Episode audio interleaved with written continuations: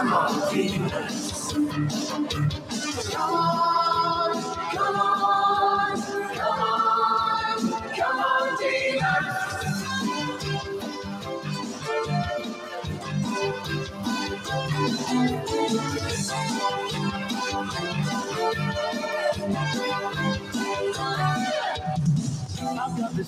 Good evening, Demon fans, and welcome back to the Demonland podcast. My name is Andy. And it's been two hundred thirty-one days since we last tasted defeat, and it's now been twenty thousand four hundred twenty-nine days since we last started the season on six wins. The D's had just defeated the Pies at the M C G by two points, and Hazzaman topped the D's stat sheet with seventeen disposals. It was nineteen sixty-five, and the Demons were the reigning premiers. Kevin Bartlett had played four of his four hundred three games. The Hawks had only won one flag. My Fair Lady won the Academy Award. The Beatles' Ticket to Ride was the number one song on the charts. And Aussies were still using pounds, shillings and pence. Joining me tonight, a long-time Demonland poster, Binman. Good evening, Binman. How are you? Good evening, Andy. Good evening, Demonlanders. Um, uh, up and about. I'm up and about this week. I've got the Melbourne socks on. I've got the Melbourne T-shirt on here in Shadow Binman. Um, yeah, it's uh, six and zip doesn't come around every decade, does it? No, it's saying, I'm pleased one of these records is actually before I was born. So that one is just before I was born. So it's um, a long time, nineteen sixty-five.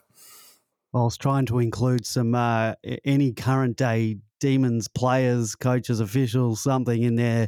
The only one that I think uh, qualifies is Choco. Uh, was born in, in the, I think, the late fifties or something. But uh, yeah, there was sort of no one uh, sort of contemporary to to include in there, saying that this person was three months old or, or whatever. So they were talking about the um, the statistics about how difficult we are to score um, against. I've, again, as I said last week, I've immersed myself in media this week, so I'll be quoting from all sorts of different um, things and not um, accurately saying where they're from. But um, the, the last time we were this stingy in defence was nineteen sixty-five uh, at this part of the season. I'm thinking, well, geez, that's not such a good omen, is it? Things didn't go great after after that point in time, so... You know, fifty, you know, fifty-five years later, here we are. Well, if we keep winning, the the things might go back to, to sort of in the early six, sixties or late fifties, and and that's probably a good, a better open, yeah. Particularly if we want to have a dynasty. Uh, but as is, you know, we're going to take it one week at a time. But yeah, I've been immersing myself in in in all of it, soaking it all up. You know, we want to take one week at a time. We want to keep the lid on it, but it's hard not to sort of live in the moment and sort of soak it up. I've had, um, you know, mates, acquaintances, work pe- workmates who know how passionate I am about the Demons, and you know they're just all, all, all calling in, checking in, seeing how I'm doing, but uh, this time for a positive reason rather than uh, yeah. rather than negative. So it's a good thing. But are are we the real deal? Uh, you know, I know it's uh, still early days, and you know, as I said, we're taking it one week at a time. But the media. As you know, we've been watching all the all the shows, listening to all the all the shows as well. They're starting to jump on the bandwagon, and for the most part, they're now discarding the "you can't trust Melbourne" tag. And I, for all my ingrained negativity, am certainly seeing a different Demon outfit to the one that I couldn't trust. You know, for the last couple of years or decades, it, it has a different aroma uh, to the Demon teams of the past that uh, you know would concede or would be unable to contain and.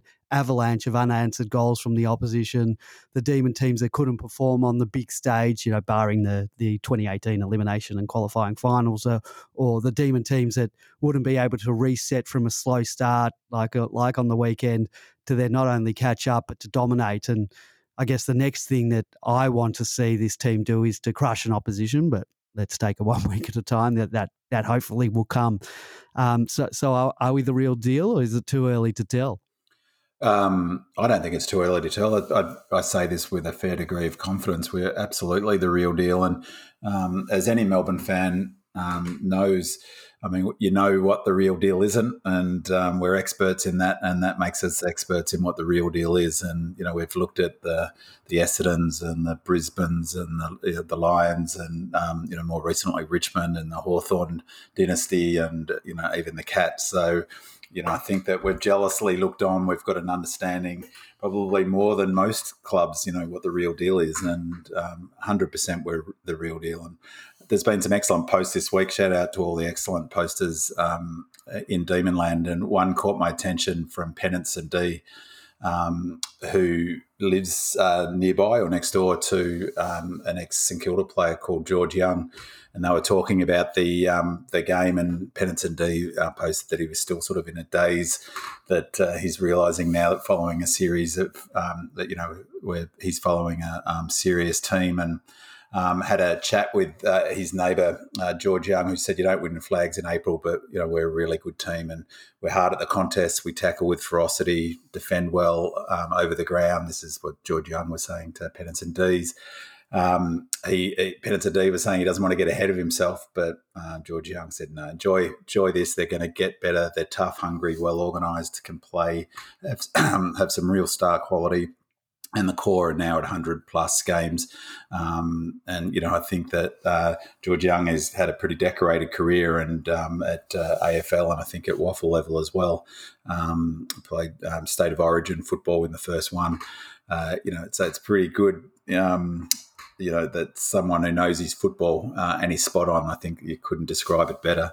Um, I think that point about us being one hundred games, you know, our core of players around that one hundred game mark, uh, and then you add in the, the younger players with excitement uh, is an excellent point. Um, and so, yeah, the short answer, we're the real deal. Uh, it was sort of uh, hard to, well, not hard to celebrate, but, uh, you know, you didn't want to, I had some Richmond people sort of around me, uh, you know, you don't want to, there's nothing we can do to dig it into them, because uh, they got the perfect answer for us with their three premierships in four years. But, uh, you know, it was hard not to get excited, but they sort of were quick to sort of put us back in our boxes and say what you said before about, you know, win premierships in April. So, I'm excited, but uh, still a long way to go. Um, and not just on that, Andy, on that excitement, I, I think as evidence that we're the real deal is that, I'm not sure about you, but like there was tremendous excitement in the stands, and Melbourne fans were up and about, obviously, uh, just as we are. And um, but it, it felt like that it was a fairly contained, you know, um, excitement. Um, and that, that seems to be the case with the players. I, one of the things that I was really impressed in the game is how, and, and you pick this up on the replay um, more, but how um, um, settled the players looked, and they weren't celebrating goals, going bananas. And even afterwards, even after the final siren, they were exhausted. It was a hugely, you know, exhausting game of footy for them. Um, I, I thought they seemed to take it in their stride, didn't get over, um, you know, pumped. Um, and, and, and the fans seem to take it that way as well. And, you know, I guess for me, that's sort of evidence again that we're the real deal, because, you know, maybe in previous years a win like that would be a bookmark one that, you you know, it was a great, a fantastic win, um, but maybe we'd have o- over-celebrated and still be celebrating rather than looking forward. Were you disappointed in the crowd? I was a little shocked when I saw fifty-six thousand. I know at the time that uh, before the game the next day, that was the biggest crowd uh, uh, this year uh, for the A F L. But um, I was sort of expecting a lot more, definitely high sixties, maybe low seventies, um, particularly when they went to the eighty-five percent capacity. Um, I thought I was a little disappointed with the end number, and I wonder if the weather kept people away or COVID still. That's, you know, scepter of COVID hanging over maybe the older generation. Um, or were Richmond supporters staying away? I don't know. I, I, look, I, I've said at the, after the Freo game, I think it's a furphy. I mean, like I, I, one of my favourite threads that come up now on Demonland are the um, what are they saying at Punt Road thread this week, week. I'm not sure what, you know, what are they saying at Arden Street will be next week or is next week already, and or Linton Street. Um, and there was a quote from someone on Big Footy knocking the crowd, you know, a Tigers fan knocking yeah, the crowd. It's like, geez, big deal. It's like, well, he was looking for, he said that Melbourne supporters were staying away and that, that it was all Richmond. But I, I thought there were sound. I don't know, maybe because they weren't in front later in the game, he didn't hear that the roar. But I thought our roar was uh, quite loud. Um, yeah, and a bit of a reality check. They got a hundred thousand. Famously, you know, they hang their hat on it. They got a hundred thousand members. I mean, like the general admission was there for any number of they. All of them could have gone if they wanted, just about. So, you know, give me a spell. I mean, look, I think it's much ado about nothing, to be honest. You know, I wouldn't have cared if there's forty thousand. It was a fantastic atmosphere. Um, it was actually really easy to get in. Um, I had no no dramas getting in and um, or, or out, for that matter. Um, I thought it was, you know, well managed, had great seats um, that were just uh, through uh, general admission members uh, tickets, better seats than I've ever had for that, that game in the past. So, Um, yeah, to be honest, I could care less what the crowd was. Uh, yeah, I'll bank bank the win in front of no one. Yeah. Um, uh, so like Freo uh, did against North uh, um, at that same round. Yeah. Um, let's talk about uh, the game. Uh, since I've got our master Demonland strategist all to myself tonight, uh, I'll get your thoughts on on what happened in the opening ten to fifteen minutes of the game, you know, that saw Richmond get the jump on us out of the box, where we found ourselves fifteen points down, perhaps in line for a right royal spanking by the reigning premiers. Uh, I would normally a- ask you if you were as worried as I was at this stage, but I know that you, unlike me, are a glass half full Demon supporter. And I'm not going to lie, I was shitting myself. So what, what happened at the beginning? How, how did we? What did we do um, to right the ship, and then, you know, sort of go on and put our foot on their throat? Uh- It's interesting because we had a similar discussion. I think it was uh, the Giants game. I don't think we did anything different. And I think that sort of, again, speaks to the being the real deal is uh, it was pretty remarkable, some of the numbers. After thirteen minutes, it was eleven inside fifties to one. Um, ended up being, I think, twenty-five or something at the end of that quarter to twelve or, or some such number. Um, but eleven to one. Um, but... You know, I don't think we did any. We didn't make any tactical changes to arrest that momentum. We might talk a little bit later about, you know, some of the adjustments we made to our game to um, uh, to stymie their their the way they like to play. Um, but I think that we stuck to our game plan, and that's the whole thing about having a system that everyone has bought into. Um, they just went back to the basics. Um, I heard Track on three sixty tonight talk about, you know, they they had a mark, they settled. Um, I, you know, I feel like in that first fifteen minutes, ten to fifteen minutes of that game, we were a little bit nervous. We made a couple of um, uh, errors that we haven't previously, a couple of fumbles. I think Rivers fumbled one and turned it over. Um, and unusually, um, Rivers, uh, sorry, uh, May got taken under the ball by um, my least favourite player in the league now, um, uh, Lynch. Um, and that, sort of they got a goal out of the back. You know, that's going to happen maybe five times more for the rest of the season. One of those goals was a complete one out of uh, Riewoldt's bum, you know, the, the goal that he kicked off the ground. We were well set up for that. Um, but you know, they definitely brought the pressure, didn't they? And they um, um, they played that that very much that Richmond game plan of getting it forward at all costs, forward half um, pressure. Um, you know, tra- trying to trap it in that forward half. I actually think that, and I said it at, during the game, the impressive thing about Melbourne was that they only scored two three in that first fifteen minutes. Um, that was. Uh, Goody said afterwards is that they knew they were going to um, come at us at some point. It just happened to be in the first five or six minutes of the game, and they weathered that storm. Um, and I think that's been, we've already talked about it, haven't we? That's been the, one of the key themes for this season is how well um, the players in a quarter have responded to pressure. Um, so for me, the key was that the back six held up. They only scored two three, um, and one of them was a complete lucky goal. Um, it wasn't as if they were destroying us, and I think our ability to to have the ball come at us in that back half and, you know, be confident that we can absorb pressure um, um, was terrific. And I, I thought the, the the goal that we got, our first goal, really showed where we're at at the moment as a footy, as a team, how confident they are, because um, I'm thinking, I can't recall who crossed it. You might remember who crossed it into Nibbler, who sidestepped someone and went into the corridor. Um, oh, sorry, initially Jackson marked it. So, you know, marked it and he went across and uh, ended up in Salem's hand, who, you know, was cool as ice to slot that from outside fifty. Uh, and then we were away. Um, so suddenly after fifteen minutes of domination, they're only nine points up. Um, and so, you know, if any other team had that level of pressure applied to them, um, they would have been four or five goals down at that point. And just as St Kilda were when when they turned up the wick against um, the Saints the previous week, um, you know, they put them they put a space on them in fifteen minutes, didn't they? They killed them. They ended up winning by eighty-four points in that match. Um, so I, I think the answer is that we didn't do anything different. We absorbed the pressure. Our back six just stood up incredibly. Um, and, in fact, after that point, they struggled to score for the rest of the match.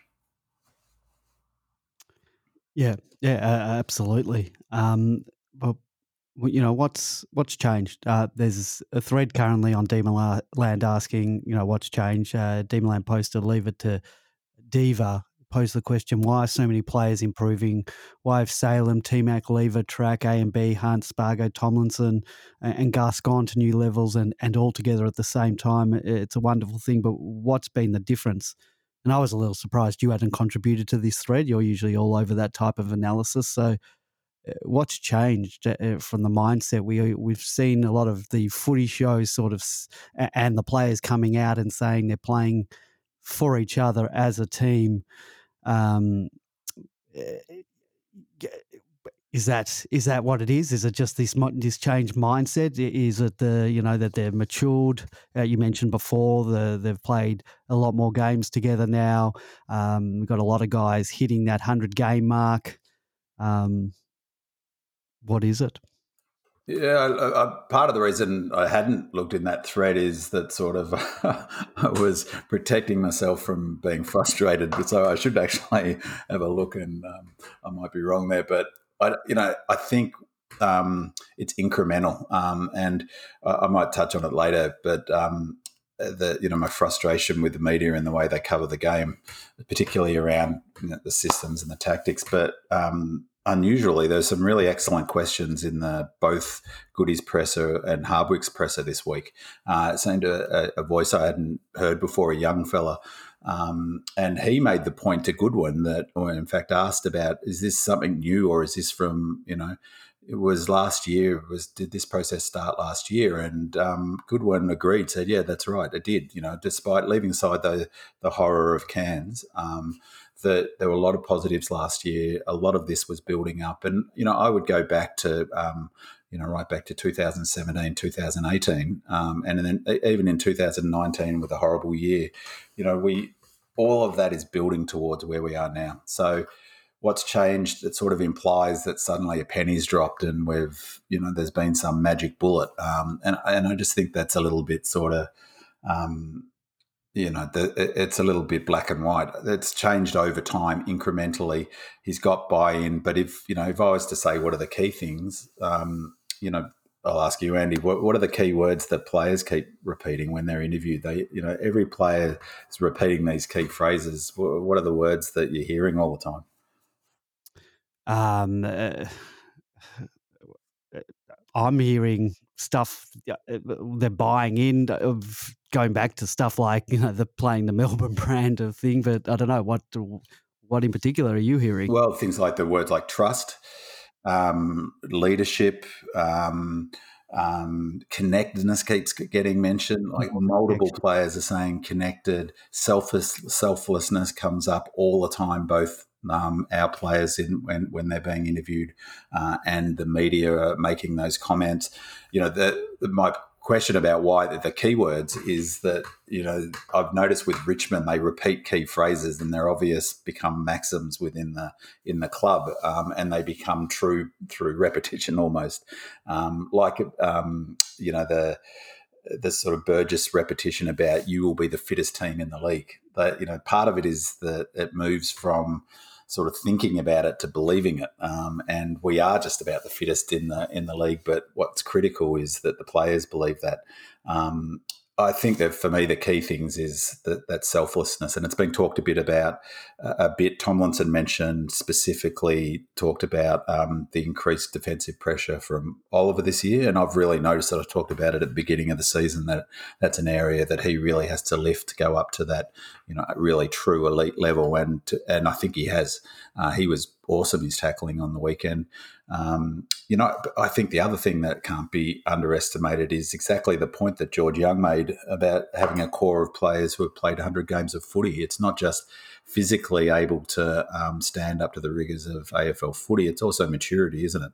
You get someone like Track who's, you know, he's gone up a level in both his ability, but as much as anything, his maturity. So you've got that young group who are now coming up together, um, and they're enjo- um, you know, enjoying each other's company. Great. Viney makes a great point about just how much they seem to love playing footy together. Um, you showed that on the. I, I like the video on Demonland each week. The uh, you can put it on high rotation on my uh, screensaver.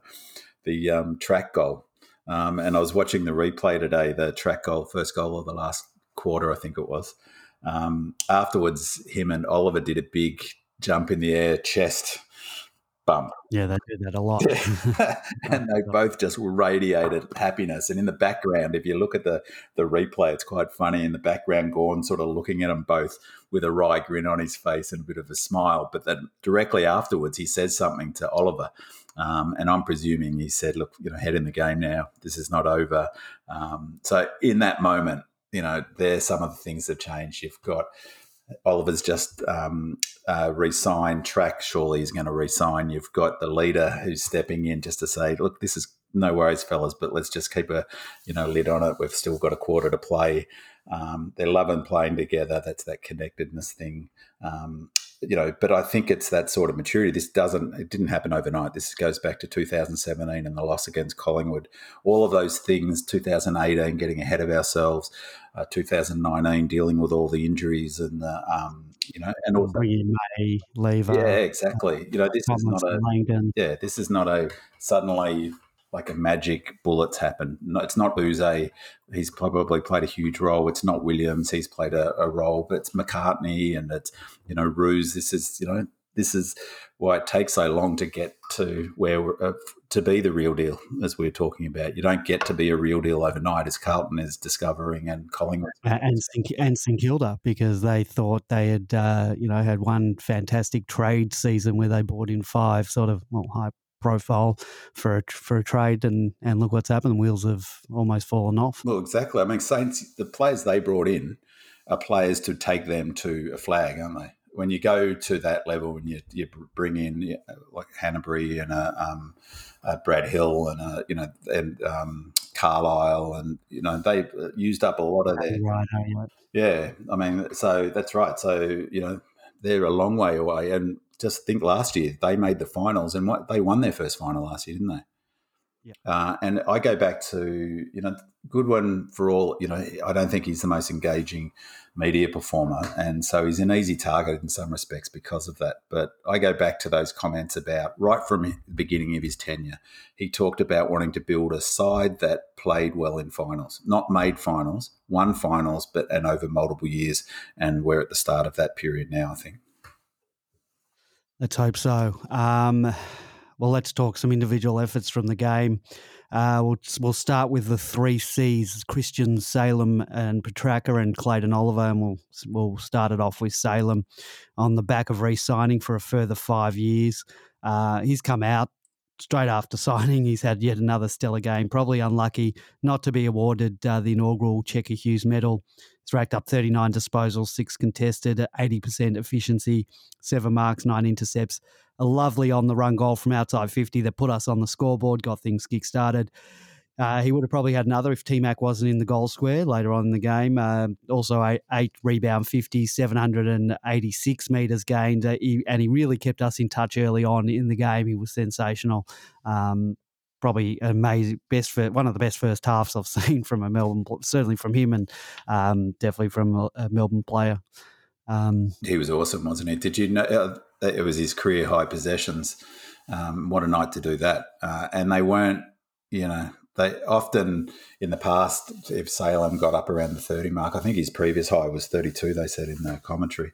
Um, what do you get? What? How many possessions did you say you got? thirty-nine. thirty-nine. Um, you know, if if he'd got thirty-nine two years ago, half of them would have been dinky little kicks, you know, back and forward across the half-back line. Um, but he's kick, he, this year he's been such a uh, more damaging player, and he, he was by – I thought he was um, the best player on the ground because um, he – he Uh, Petrarca played awesome, and we'll talk about him, no doubt. But Salem was so important early on, um, you know, right from that first goal um, that he kicked, and he set up that goal to um, T-Mac, I think, in the was it the last quarter, um, and you know he he's just so cool under pressure. But now though his disposals are uh, damaging; they're not, you know, twenty-five metre kicks, sort of left and right, and um, you know, like the sort of kicks that Mitchell get for Hawthorn, for instance. Um, he he was phenomenal, and he's got fit. He's got really strong. Um, I, I said a few weeks ago he had a really horror run with his. I always I think it was a thyroid. Yeah, that's, so that really disrupted at least two of his pre-seasons. But he's finally really fit, uh, and he seems a sort of durable build, and um, um, and another sort of leader. I mean, I, how many games has he played? You reckon? And I'm not off the top of my head. It'd be up around eighty, wouldn't it? eighty-five or something. Mm.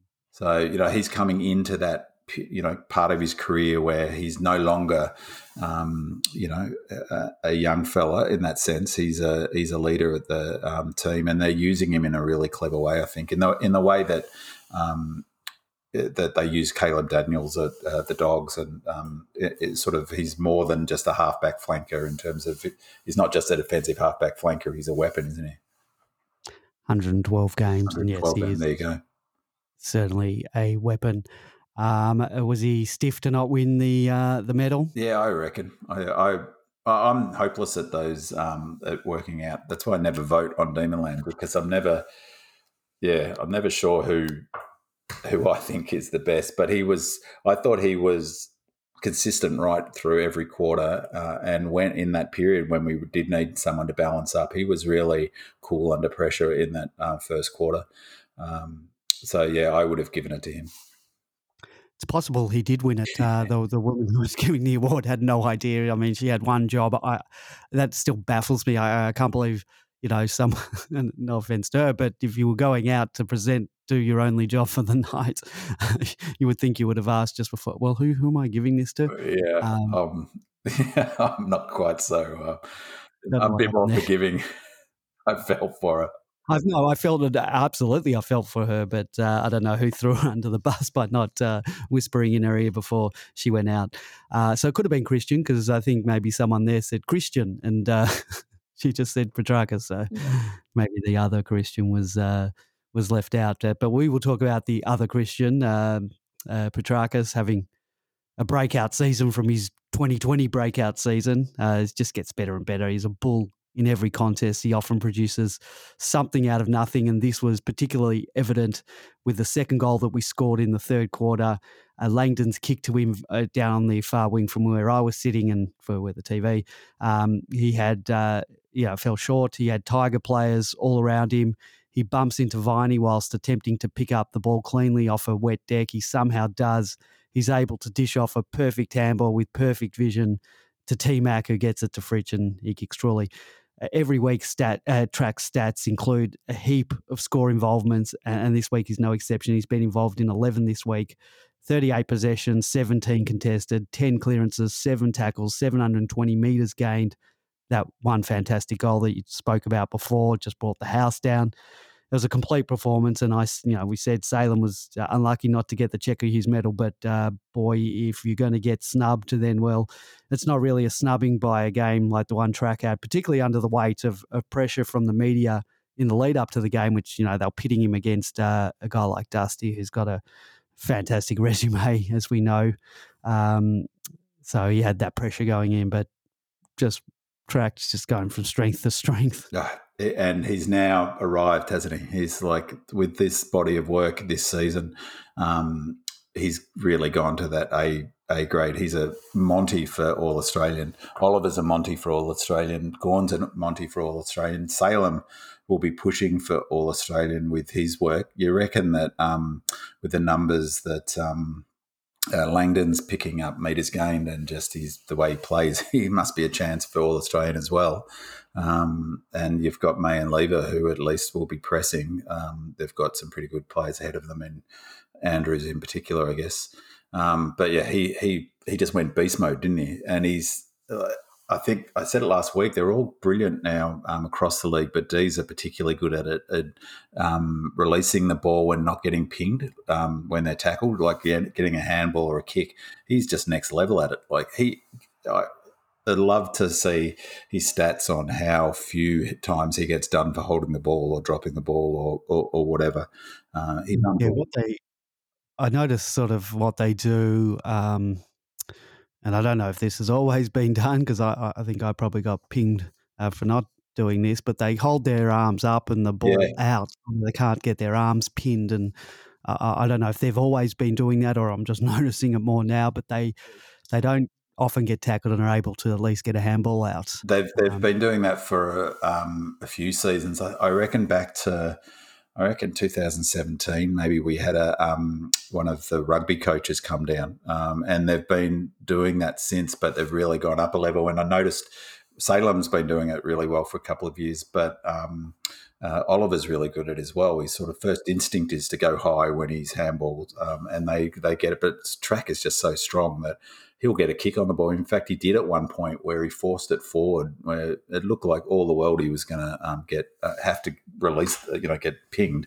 Um, and I had a fella behind me, a Richmond fan, who the whole match, the first half of the match, he was ball, ball, and we kept on getting the the kick away. And at one point, I said, "Listen, you know, you really have to to understand the rules here. If they kick it or handball, that it can't be dropping the ball." Uh, he, he was pretty quiet in the second half, but.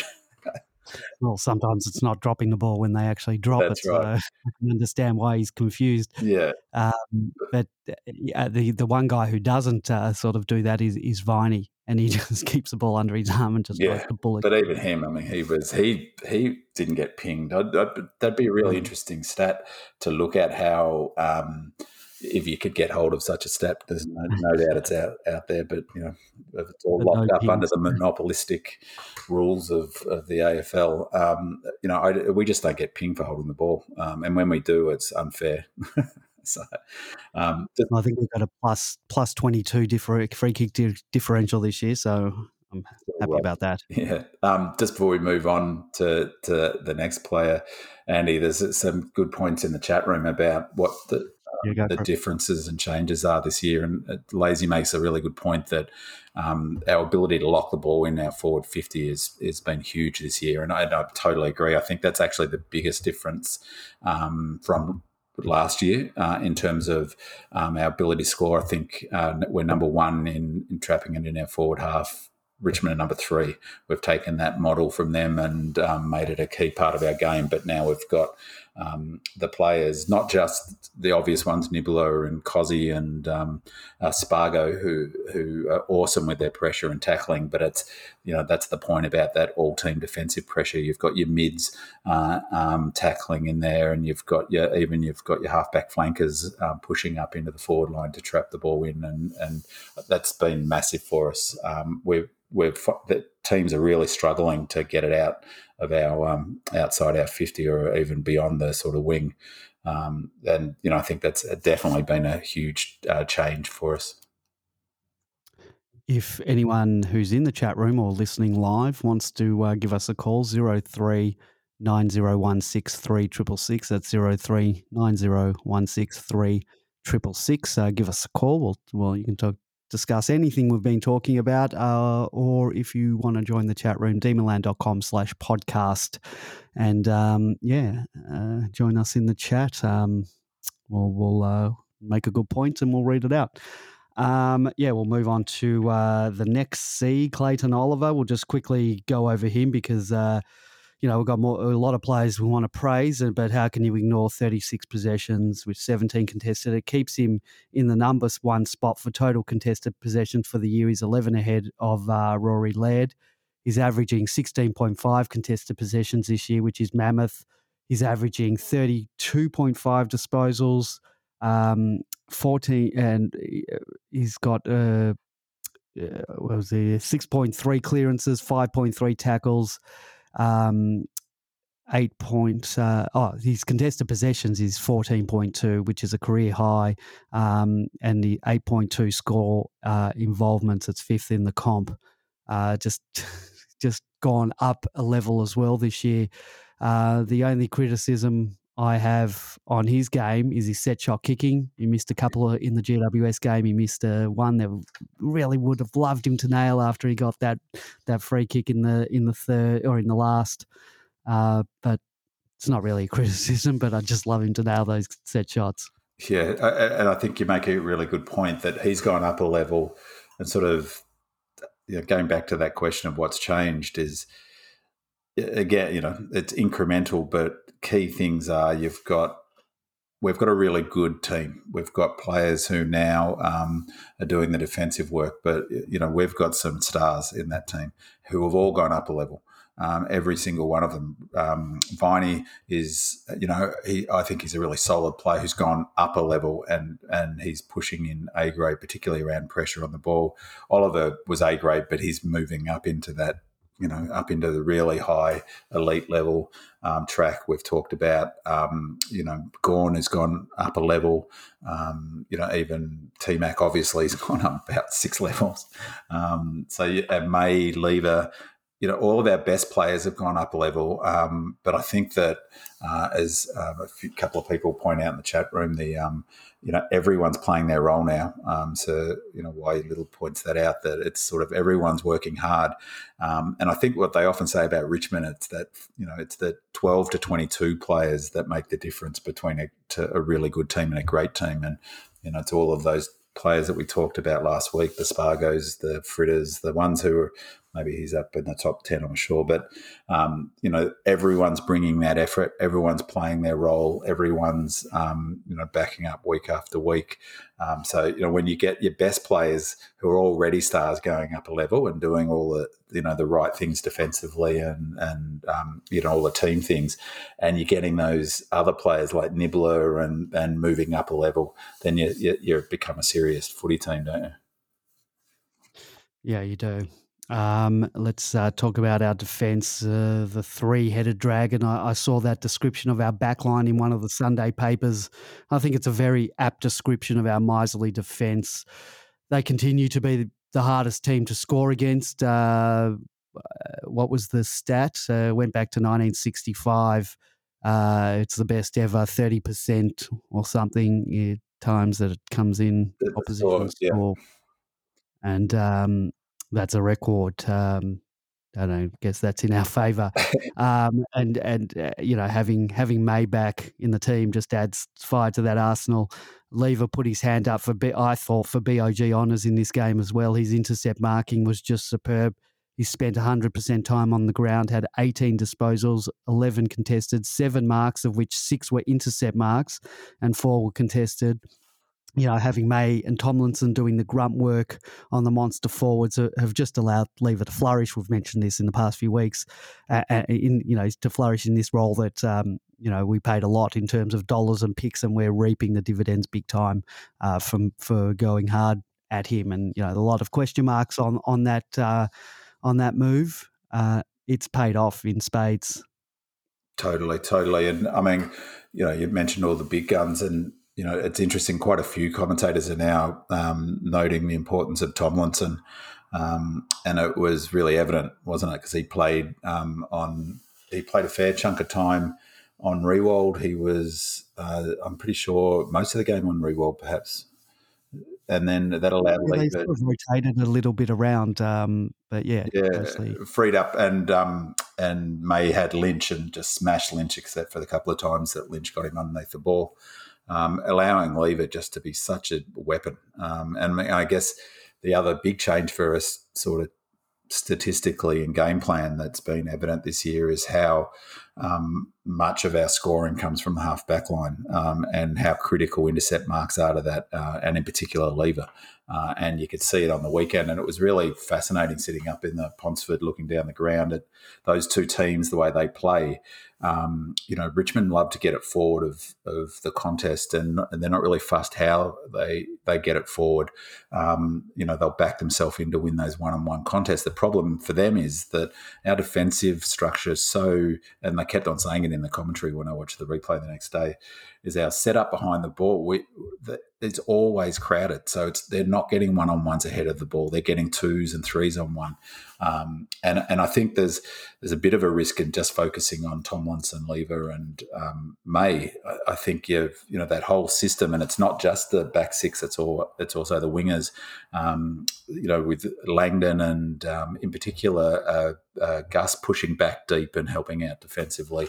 Yeah, did you did you see? You would have watched on the couch. I did, yeah, saw, yep. You know, that Gary Lyon played uh, of both uh, Langdon and Gus g- coming from from the centre ball up and coming in behind, you know, down the wing through fifty and down behind, sort of coming towards yep. the the behind the forwards, and uh, yeah, that's just fantastic. And whoever's come up with with that, kudos to them, because it's really.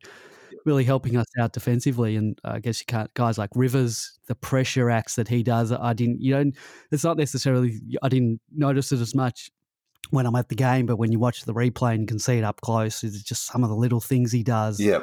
The tackles, the second, third efforts are just fantastic. Absolutely. And um, um, Artificial Wisdom points out that incredible um, spoil by Rivers that set up, um, I think, um, it set up Hunt's goal, didn't it? Well, it wasn't Hunt's goal, it was Nibbler's in the end, but the incredible run down the ground by um, um, Hunt. And that basically iced the game. That was game over. Uh, and that was incredible bit of play by uh, Rivers. It was uh, he just launched at the ball um, and his desperation. I mean, that's what, you know, when I say that we weathered their storm, it wasn't just that we weathered their storm. From about fifteen-minute mark of the first quarter, one of the amazing things about watching that game is after that point, I never felt like we were going to lose the game of football, because it was like um, we just ratcheted up the pressure, um, um, kept on going. And in that second quarter, our pressure, and particularly our defensive pressure, was so full on that they cracked. Um, and they, I, I felt super confident at halftime. You know, I just didn't feel like... They that we had the control, and I couldn't see how with our defensive unit they could get the control back. I just couldn't um, see that happening. Um, uh, quickly on Michael Hibbert, he sacrificed his own rebound and running game to take care of uh, Dusty. And even before Dusty went off, I didn't even know that Dusty was playing, to tell you the truth. Um, just absolutely blanketed him. Yeah, he was, uh, and that was an interesting tactical move. And um, you know.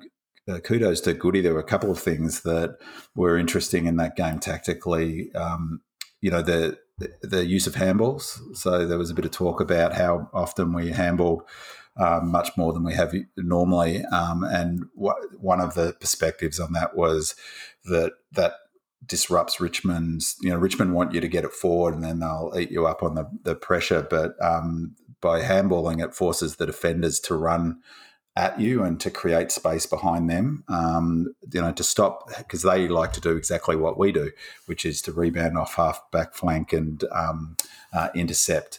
You know, I think it's also got a bit to do with the pressure that they put on around the ball carrier that, you know, they, Melbourne are much more focused on moving it, you know, with uh, some system forward. We're, we're a forward half team, territory team as well, but, you know, Richmond are happy just to get it forward uh, under any conditions. So that was clever. And the other one was having Hibbert uh, on putting him on um, um, Martin. And in the three sixty vision, they showed Hibbert going up the field and getting back onto Martin. And it was obviously a clear role. And I thought he, he did a fantastic job on him, didn't he? Yeah, absolutely. Um, forward line shout out to T-Mac. You know, he's doing everything in his powers to keep that covered a big man spot in the forward line. Uh, he's got two boys at Casey that are kicking down the door, but eighteen disposals, ten contested, five marks, three contested, two incredibly important monster goals that increased our lead in the second quarter, and the third goal in the third quarter. A T-Mac's not going anywhere. Well, no, how could you drop him? I mean, he was... I thought he was actually super important to that game, and um, he his ability to get up the ground, um, but also convert. Like the he kicked a goal, the both his goals um, that he kicked. What did he end up with, three? Yeah, three. three. His first two goals were almost from the identical spot that he kicked one um, from Hawthorn against Hawthorn the previous week. Um, and the first of those goals was super important in terms of c- cementing our dominance. Um, and it was, you know, it came after a really good play. So, you know, you know they're the ones that you really want to to reward the the upfield work. Um, and he's got such a, a neat action. But then to do it again off the the second one was the free kick against. Um, Uh, for in the back in the rucking contest from pretty much the same spot, and he went back in almost the identical kick with a slight sort of curve, and um, I thought he was terrific. And his body language, as I've mentioned a few times, was generally, you know, really good. He's marking um, really well, stretching up high and, and sort of taking it at its highest point. Um, he looks super confident, and, and I, I reckon his pressure's been fantastic. And that, to be honest, is the concern I have for both Weideman and Brown, is that. And neither, well, particularly Weideman last year, his pressure was appalling last year. And um, Brown's not a noted forward half pressure player either. Um, so, yeah, I, I think T-Mac is, I said last year, can you recall ever a player going backwards as much um, as he has? Well, now you could pretty much make a case for, have you ever seen a player, you know, go that bad and come this good? He, he's it's been super important to where we're at at the moment. Uh, Sir Y. Little has said T-Mac, one mark grabs confidence, and uh, yeah, those big arms up, up high, taking those one, one, uh, one grabs, fantastic. Um, uh, just a quick shout out to Bailey Fritsch uh, on his unexpected early return to the side after only missing one week with a broken hand. Um, you know, he didn't. Uh, the stat sheet's not a gl- as glorious as some of the other players have highlighted, but he, he's done exactly what he's in the team to do, and that's kick a couple of snags a game. And provide that medium-sized target. So I just thought, yeah, give that. And I thought he's actually that was the best defensive game I've seen him play. He was um, his defensive pressure was excellent, and he had a couple of excellent tackles. He had one where they got the free kick. It was a nonsense free kick because I thought he did. It was the perfect tackle. He sort of rolled him to the side, uh, and he put a player sort of bounced him almost into the fence at one point. You know, just launched it at a player on the wing, on the members' wing. Um, I, I thought for a fellow who's coming back with a busted hand, his defensive pressure was just first class, and um, um, he, you know, he, he kicked pretty well apart from that one miss, didn't he? Yeah, and he's got yeah. he's got great hands as well. Yeah, does. The only negative um, for him was his coif was a bit sort of mucked up yeah, by the rain. Good. He's grown his hair uh, long. That grew very quickly, so I'm not sure if he was wearing a wig or something. I thought he had a lot shorter hair, but uh, this isn't Hair Corner. Uh, we're not here to talk about uh, hairstyling. Um, you talk about uh, forward pressure. You can't go past our, our small forward brigade. Uh, brigade. Uh, when talking about our forward line, it's very important to talk about uh, that pressure created by, by those those smaller guys. Not only keep the ball in our forward half, but some of the other pressure that, that they apply around the ground. You often see them uh, going going sort of deep into defence, at least the half back line, and and and and causing you know causing some pressure acts. Uh, Kozzie, Nibbler, and Spargo have applied five, four, and three tackles respectively, but the, you know they've also created twenty-one, twenty-six, and twelve pressure acts respectively. Uh, my pressure, I had two pressure highlights. Uh, uh, one was the tackle that Spargo applied on Hooley that started the turn of the tide that got us sort of going uh, in that first. And the second was uh, Nibbler's tackle in the third, I think it was, on Shane Edwards. Uh, it was just a fantastic tackle. You just love seeing the pressure that these guys apply. And it, and if they aren't going to be hitting the scoreboard or racking up heaps of possessions, um, then you have to be turning up the blowtorch in terms of pressure. And, and we got that from all three this week. Uh, you know, we hunted the Tigers, and that pressure forced errors. And you just love to see that. We we Richmond, Richmond, because that's what they're sort of noted to do. And and then in the end, we did get some scoreboard pressure. Nibbler has two goals. One was an absolute monster from the boundary. Uh, it was a fantastic goal, and that goal from Kozzie, which could have been uh, two goals as well. Um, but yeah, yeah, that was um, um, like all three players were awesome, and I think that the, a few people on Demonland pointed out that tackle uh, from Hooley was a real game changer uh, in terms of the momentum shift, wasn't it? You know, I, I feel like it wasn't a sort of major momentum shift that just stopped them, um, but it was indicative of, of our pressure that just from that point just went up, you know, just went up. Minute by minute, we were putting more pressure on them, and they, you know, exactly as you say, they we out-tigered the Tigers. And I um, sort of made a note when I was watching the replay is that you know it was like watching the hunters become the hunted. Um, you know, I know that sounds a bit cliche, but it's, it's a very apt description because that's that's what happened. Yeah, and they, and, and it looked as if they just. At, There was some talk about whether their pressure dropped off, and I, I thought that was as high a pressure game as I can recall seeing outside of finals that we've played just about. Um, I don't think their pressure dropped off, and I, I watched the second half today. I hadn't watched – I watched the last quarter. I'd watched the other three quarters, and I watched the last quarter today. We kept pressuring right to the final siren, and we were manic. Um, and Spargo, you know, it's not just the numbers of tackles he gets; it's he tackles and hurts. Like for a little fella, he really puts him in the ground. You know, Viney similarly, obviously, he, he's he's just fantastic. And you know, Nibbler doesn't get good numbers, but um, you know, I just love him, and um, he's a player that just works super hard. And, and in some ways, I think sort of again, it goes back to you know. What's changed? You've got everyone playing their role. He's gone up a level, um, you know, and he's kicking those goals from the boundary line. Oh, geez, he split the middle too. So, and that that really got us going as well.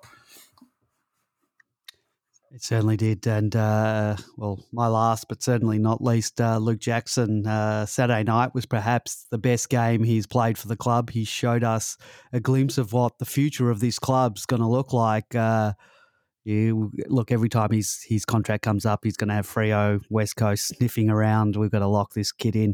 eighteen possessions, six contested, one hundred percent disposal efficiency, uh, five marks, eight score involvements, twelve hitouts, uh, five tackles, twenty-four pressure acts from himself, um, and two goals, uh, and all that from eighty-six percent game time. Lot to love about this kid. Oh, that's his. He's one out of the box. Um, I've said it a few times this season. He's, you know, quite rightly all the talks about Kozzie and he's special, but you watch um, Jackson's going to be a total star of the game. You know, he's in his, I think, thirteenth game, fourteenth game, his second year A F L footballer. Um, he... You know, the scary thing for Jackson is he's four or five years away from his peak, maybe five years, uh, twenty-four, twenty-five for a player of his size um, is when he'll come into his own. That's sort of the age Maxi started hitting his straps. Um, by then he'll already have one hundred games under his belt. Um, he, he is going to be like a total star, and we talked about it a lot last week, but uh, the way they use him really frees up Max, and uh, you could just see it was so, you know, Richmond fans were frustrated with the ball zeroing in on Max. They, could, they couldn't find a way around it. Um, what was one of the notable things with that setup was how hard that was for them to switch. I reckon they only switched, you know, and used the width of the G no more than two or three times. And part of that is sort of the system that they've got in place. And Max is a big part of that. Uh, and Jackson's a big part of allowing Max to play that role. Um, I, I thought by far it was his best game. There's no question for that, and he was really influential at important times. He took a in the wet. He took a couple of really strong marks, and um, uh, he he he was a really influential player. Um, that uh, you know, I, I think we there was a sign there. You know, I've seen it before, but like I think he's he's a player who's gonna you know be the diff- He's a difference maker. Um, and, you know, he'll start kicking goals at some point or other. You know, he, he's going to have a break. When he, when he gets his breakout game, it's going to be some sort of breakout game. Yeah, he's starting to sort of clunk the marks as well. Um, and even, you know, it was a wet wet game, so that's even more impressive yeah. uh, for a big, big, big guy. Um, Just on the, the wet, um, I thought it was really interesting that um, you'd remember, Andy, I'm, I'm sure you were there at two thousand seventeen. Um, but they were, they said in the call that I found this amazing actually that the previous highest score that Richmond had come back from um, at uh, being down at three quarter time was twenty points in that game in two thousand seventeen um, against the D's, and that that uh, surprised me that it, you know that it's was only three and a bit goals is their biggest comeback. Um, bit of frustrating that it was against us. Um, well, we, we had uh, a lot of we had uh, I think uh, we had a lot of injuries. I think we had only one player on the bench maybe by the last quarter. We had lost our ruckman in the Max that was already injured. Yeah, didn't play, and uh, I think it was Spencer, Spencer was injured was- and. Um, got injured early in the game, and then we lost a few others, and yeah, it was just a... But then the rain came at three quarter. That what changed that game was that the rain came at three quarter time, and they just smashed us after that. Martin smashed us, and they were so much better than us in the rain. And and you know, I always completely um, sort of disagree with the notion that um, wet weather brings the bad team or uh, the te- a good team and a bad team closer. I think it's in fact it's exactly the opposite um, because you know the the rain means your skills are at a higher premium, um, but particularly around pressure. Um, and um, you know the rain came in the second quarter, and that's when we we um, just totally dominated from that point on. Uh, we kicked seven goals in a row um, against them, which was easy to miss because they weren't like it wasn't like it might have been in two thousand eighteen where you get on a run and it's.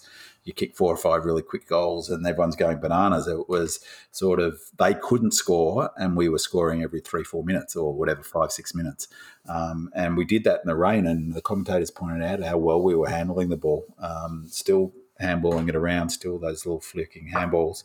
Um, Jackson, I thought, marked terrific in that that stage, and that's when we won the game, you know, and it was raining for a fair chunk of that second quarter. I just thought it was really interesting. I heard... Um, Uh, Gus talk in the um, press, uh, sorry, in a um, post-match interview uh, on Demon on M F C site with uh, um, what's his name, Gibbo, and he was saying he mentioned that, that point that you know it used to be they were the rain team, but we we thrived in it and we're really happy to play in it. So I thought that was really interesting. You know that basically we we knocked them out of the park when it came. Love to see it. Um, all right. Well, a- anyone else you want to highlight uh, before we move on? I, do, I mean, I think there's yeah. right across the, the board, you have to sort of give kudos to everyone. Um, I thought Melksham showed some pressure. He caused a couple of turnovers um, that, you know, I think that's what we want to see. With a couple of dump kicks that came back. One we got a goal from. Um, wasn't his best game, but um, I, I thought that um, um, it was good to see that tackling and that pressure. So I'll be really interested to see whether uh, he keeps his spot. Um, I thought Jones had his best game of the season. Um, yeah, how could we not talk about Jonesy in his three hundredth? Yeah. Uh... So I thought, you know, I, I really, as I flagged last week, I really disliked the talk about him being gifted that game. And um, uh, I, ironically, on the back of that talk, I think he had his best game of the season. I think he had sixteen possessions, didn't he? And um, his sort of physical strength was really important late in the game. He was still smashing in. Um, you know, I, I thought he was excellent, actually.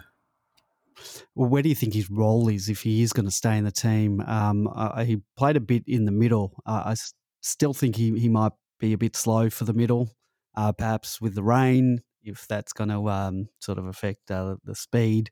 Maybe you can have him in there, but uh, yeah, I, I'd prefer to not, not see him in the middle. Uh, I think that's past him, but um, I don't know. What about what about you? Oh, I think he's, he's the classic utility player, and if you look at the time on ground, as we, we talked about a couple of weeks ago, the, there's a core of players who are playing sixty, seventy percent, and they come in and do a job, um, and you know he's one of them. Uh, he's going to be important, I think. Physically, you need those players in the sort of heart of winter and. You know, it's going to be a long season. It's one of the big talking points that people are now saying um, that, you know, are the quarters too long? It makes me furious.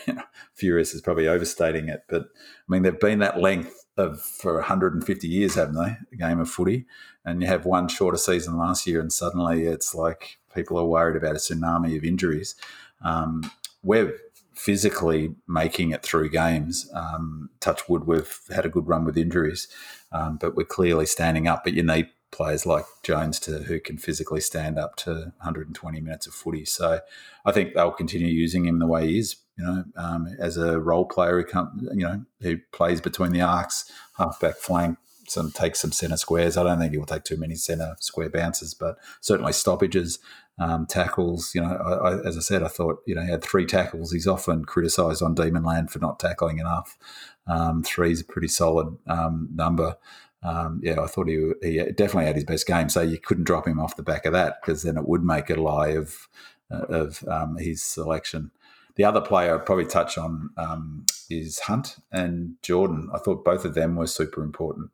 Um, James Jordan just keeps on racking up the numbers, and I thought he hit a bit of a flat spot two, three weeks back, but, you know, he's such an unobtrusive player, um, uh, and he's, you know, he, he's a smart decision maker, doesn't waste too many balls, and um, and the other player's Hunt. He just, he's really got back to that two thousand eighteen form, hasn't he? And um, that run was just thrilling. And he, he was uh, a, a mate of mine was uh, he was screaming for the ball to get it back, and he, he did eventually get it back, to the one across to Nibbler. Um, you know, that's a fair run from deep in their uh, defensive, uh, sorry, their forward fifty to basically the forward pocket. So um, yeah, he was terrific, I thought. Yeah, that run and dash is fantastic. Still a few question marks on the disposal, but um, but that pace out of defence to complement Langdon, um, you sometimes see them do a bit of one-two type of stuff, is just fantastic, and you know teams can't, just can't keep up with them. But he was um, sixty-six, you know, disposal efficiency, which for him is gold standard. Um, and a couple of weeks ago was thirty-three before halftime or something. Yeah, that's uh, right. And just on Jordan, he's eighty-three for um, um, disposal efficiency. So, you know, that's good numbers in the wet, isn't it? Mm. You really notice Jordan, especially on the in the replay. And again, like Rivers, you notice some of those first, second, third efforts. Um that he does, so yeah. Love him. The other um, player disposal efficiency is super important is Spargo. Um, he's eighty, he was eighty-three point three, and it's just so critical not to turn it over. He's a, he, as I've said, um, he, he doesn't try too much. He sort of kicks within his, stays within his wheelhouse, forty metres, and um, doesn't waste his uh, disposals. And, and in terms of keeping scoring chains going, uh, that's really important.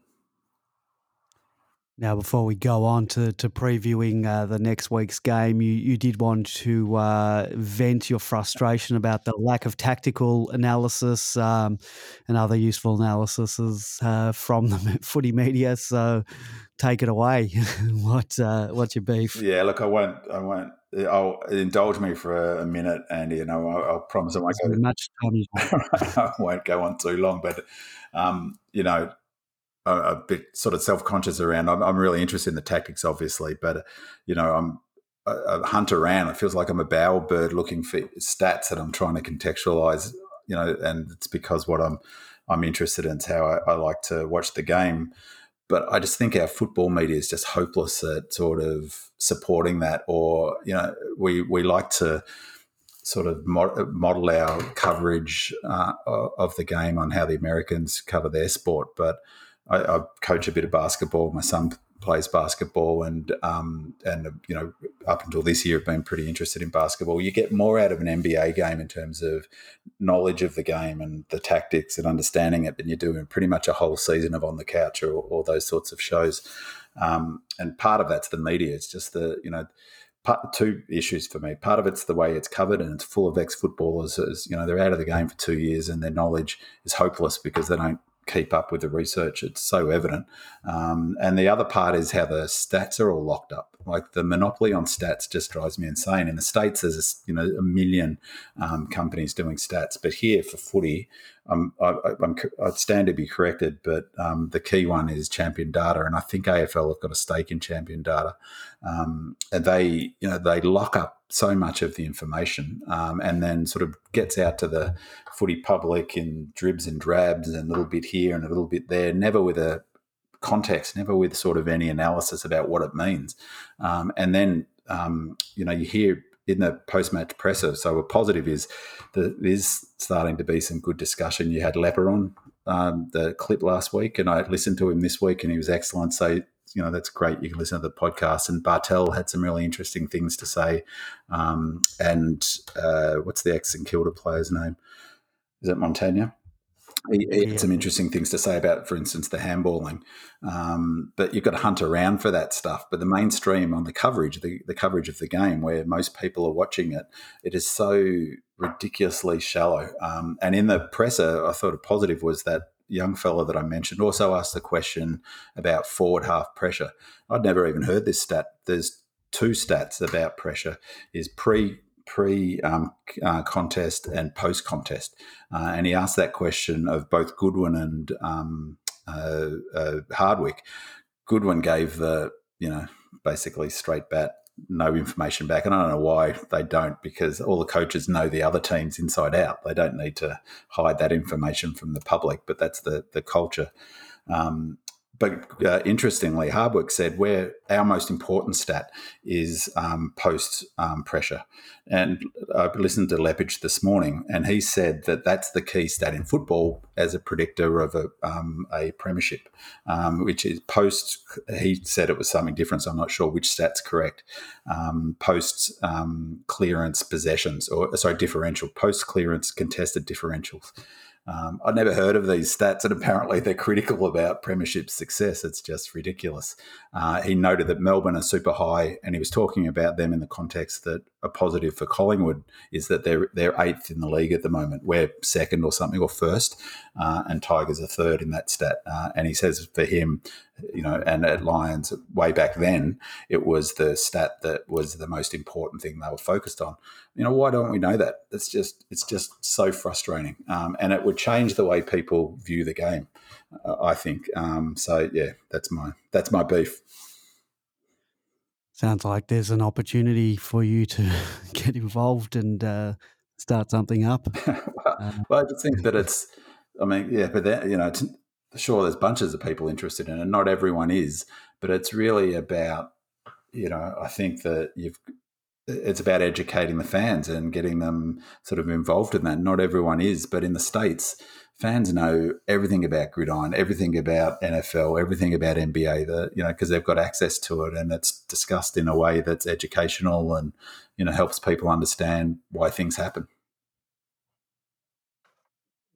It's possible that uh, because some of those games are so boring that uh, they need to pad it with uh, some more statistical analysis, uh, perhaps our game's more exciting. Uh, we've got uh, a call on the line, I think. Uh, good evening, yeah. You're on the air. Hi, um, Andy and George, I apologise for interrupting. Sorry, go go ahead. You were just breaking up for one sec. So, uh... I apologise, George, for interrupting. Um, so my name is Terry. I'm from Uh You absolutely, your your the connection's breaking up. Do you want to want to try and give us a call back in, in a minute, and I'll, I'll pick up your call yeah. uh, because it, it's breaking up. I'm not sure if it's your end or my end. Uh, so give us a call back. Sorry about sorry about that, uh, B-man, but that was uh, breaking up. Not sure if that's on my end. Maybe I'll uh, whack it off my Wi-Fi here, and uh, when they call back, we'll uh, we'll take it. Um, but yeah, that's. Uh, Statistical analysis, uh, yeah, that's uh, interesting. Uh, look, perhaps it's just, um, perhaps it's it's a matter of uh, education of, of of the public, and um, you know, yeah. giving out these statistics. And you know, once we're educated about it, uh, perhaps we can. Well, stats are one thing, but it's also the analysis. And then on that, I watched the um, show that I hadn't watched it before, but um, the one with Lee Montagna, I think it's called Last Crack on. on Fox on the Sunday night, and King was talking about the number of uh, handballs. Montagna had just talked about it being, it was a tactical thing that the D's did to, as I said, to stop the, um, um, to nullify how Richmond like to play and to force the defenders up at the contest. Um, and, you know, the, that play, that was a really clever tactical move by Melbourne, um, and that they would have been coached to, Um, you know, to do that, to make sure that, you know, to, to handball, don't just dump kick it, basically. Don't dump kick it forward, because that's just playing into Richmond's hands. That's what they want you to do under pressure, dump kick it forward. So instead of doing that, handball, hence why we had like forty or fifty more handballs than we normally would. And I think the differential, the uncontested um, possession differential was way up there.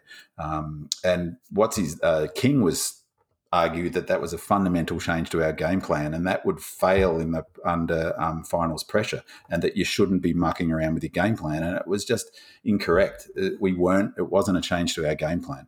It was a clever adaptation to our game plan to to negate the sort of strength of our opposition. Um, and that's exactly what Montagna came back and said. He said, well, no, it was just a subtle change to the game plan. It wasn't a fundamental change. So for me, someone like King, who's so, you know, apparently an anal- you know, analyst giving wrong sort of information, I think that's where you get sort of, that's that's part of the problem. Our caller is back. Um, Trying again. Uh, yeah. Can you hear me now? Uh, uh, yeah, I can hear you. That sounds a little bit better, so go for it. Uh, who am I talking to? Yes. It, it was my fault because I had the web on as well as um, Skype, so forgive me. Okay, so I'm ringing from Belgium, and so I obviously didn't get to go to the game on Saturday night. So there's two things I wanted to ask you guys, um, having been at the game. One, I had heard that uh, with the fracas with Kozzie um, towards the end, and um, I don't think you've talked about it yet, but with the fracas um, towards the end, I understand that Richmond had been really niggling him all day, which, you know, when you're just watching on the T V, you don't see any of that. I just wondered if either of you had observed that um, kind of um, beating up on him during the day, I... um, and, and that's basically where it got to. And I have a second question after you answer that one, if yeah, I may. Yeah, sure. Uh, the, the one thing I did notice when I was watching the replay, I think I saw it at the time, um, he did get hit in the nuts at one stage. Perhaps it was in the first quarter. Um, he, he, I think he'd taken the mark and he was having a kick from sort of on the right on the boundary on fifty. B-Man, did you notice that um, and or anything else in regards to them scraggling? I, I noticed that incident because it was almost directly be- below where I was sitting.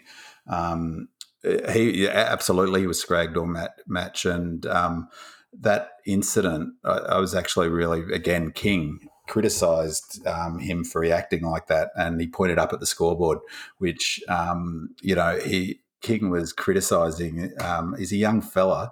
Um, I, I thought that, so the answer is yes, they were into him all game. Um, but to be honest, Richmond were into our players all game, and they lost their discipline.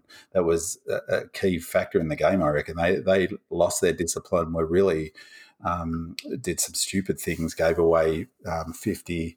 Um, and the other really frustrating thing was the way Lynch plays um, and Riewoldt as well with a swinging arm whenever Max is sort of in the hole. It's just It's just not on. Um, so I, I loved his energy, and I, I really disliked the criticism that he copped for it. Is he, you know, he's a kid. He's eighteen years old, isn't he? Um, and you know, he'll he'll get a lot of that treatment, but oh, absolutely look after him. I think. Yeah, I think he's going to get a lot of that treatment. They're going to try and put off him off his game. They know that he's got a bit of a hot head, and he might sort of uh, uh, react and and obviously get some free kicks against him. But uh, but and they played a hard tag on him. I think it was I forget his name is Ruslan or something. Is a uh, it started with a name. Yeah, um, who's a young player for Richmond? Who I don't think he's played more than a handful of games, and he was clearly tasked with putting Kozzie off his game. And and he didn't have a huge game, I didn't think, but it was uh, terrific that he kicked that goal, wasn't it? That he split the centre with it. Um, and I, you know, I'm not one for from getting fired up, but I love the fact that he went back to him after he kicked the goal. Yeah, it was good. Uh, what's your other question? The second one was um, I don't know whether on um, the Demon website whether you guys um, had a look at the um, the Nathan Jones. Um, Uh, recognition, if you like. Uh, it started with his children, um, but it, it quickly went to On the Couch. And so they had done a special, like, five-minute version of On the Couch um, to just uh, laud his achievements and so on. And I must say, you were talking about commentators before and thinking about sportsmanship. I was really disappointed with Nick Riewoldt. I mean, he was on the couch. He didn't say anything positive about Nathan Jones at all. And the only thing he said was, Um, when I think Jared Healy said, oh, you know, the best best watched hats or best known hats, and all that Nick Riewoldt said was, well, yeah, but, you know, Dusty is closing in on him. So, I mean, that lack of sportsmanship, I was really disappointed. I wondered if you guys had seen it and whether you have any reaction or not. I, I didn't notice it, but uh, now that you, you say that he didn't uh, mention him, it is disappointing. He's a contemporary of Jones's. He, he played uh, a good chunk of his career at the same time. Uh, yeah, it is. Uh, it is disappointing, big man. Um, I didn't see that, but uh, um, is they calling from um, Belgium? Yes. Did you, have you uh, did you get the Herald Sun in, in Belgium? Uh, my sister has to send it from Melbourne. they, she sends it I mean, every day. They in, in their, their so-called salute to Jonesy, they called him a perennial loser. Yes. Like, yeah, I, I, mean, I made mention of that on Demonland during the week. I was very, very disappointed in in that, I mean, uh, just, that title. And and raising the point about in the same article or the back of that comment was that, you know, his win-loss ratio, which for me is, you know, that should be lauded, not the fact that he was at a losing club, but that he's played three hundred games at a losing club and not left. So a perennial loser, loser, it's like that would be, you know, Robbie Flower would have a record worse than Jones. Would you call him a perennial loser? A, a total disrespect. So it, it is, is total disrespect. And the, the guy held, you know, he held up the team on his shoulders for so many years, and he had all those achievements within the club, winning the three Blueies in a row. Um, yeah, it's a total disrespect to, to label him that way. Can, can I? So what? Well, was, what was about respect a couple of weeks ago? Sorry, I was just going to say, and I'll let you go. Max talked about respect, gaining respect a couple of weeks ago, and I think they're well on the way. Yeah, yeah, I think that's a, I think that's been a driving thing for them, that respect, and also that, you know, that notion, can people trust them? I think that's because uh, that's again that sort of question, Andy, at the beginning about, well, what are the key words that have been said, and trust is keeps coming up, and even we've asked, can we trust them? And you know, um, and I think they're wanting to answer that for the fans and. Um, so I didn't catch it. What was what was your name? My name is Terrence. Terrence. Terrence. Did I, where did you watch the game? Did you? I presume you watched it. Yeah, yeah. I, I, I have um, I have an armchair membership through Melbourne, so it's on the Fox Network. So I watched it at home by myself, but um, I, I didn't sit down all day, you know, for the whole game, right. Despite having a lounge and all. Stuff, so pacing up and down. But, I mean, it was a terrific win um, as the whole, you know, six weeks have been. I, I am a little nervous about North Melbourne. You're going to get on to the game and, oh, yeah. and so I'll let you go. So I'm a little bit nervous about that. I'll be really interested um, in hearing what your comments are. But give me a second to just get back into the website again before you get too deep. No, I, could I ask one last question? That I, COVID notwithstanding, um, is, is he left? We lost him. No, he's no, is, yeah, just, will you, if we make the grand final, will you come back to Melbourne? well, uh, there's a very, very good chance. I mean, this isn't the driving things, but it's my seventieth birthday next month, um, actually just around the Carlton game, and uh, my daughter is buying me a flight back to Melbourne. So uh, so if we get to the grand final, if I can get a ticket, then, you know, certainly I'll be there. Um, so awesome. and. Uh, Like like a lot of other people. And by the way, just to finish off, um, it was terrific to see Barassi um, in the last couple of uh, last few minutes um, of the the uh, the televising of the game. I mean, he looks terrific. Um, I'm really really hoping for him. Yeah, and I, speaking of disrespect, well, I, I don't know if it's disrespect, but the.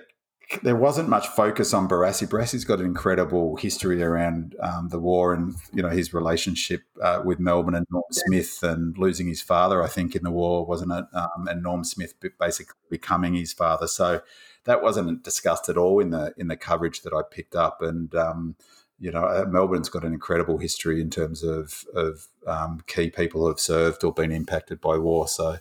Um, yeah, I, I agree. It was great to see the footage of him, and he looks pretty well. I know he's had some health struggles, and um, but yeah, he um, he keeps going to the games. He goes to most games, I think. Yeah. Well, thank you. All right. Well, thank you very much. Thank you very much, Viney. I appreciate the time. Okay. Thank you very much for the call. We do appreciate it. Uh, thank you. Okay. There we go, Andy. Our first international caller. I don't think so. I think one of one of our uh, one of our regulars at Demonland, um, I think, lives in Japan, okay. um, and did give us a call once uh, with Great Viney early on in our in our tenure.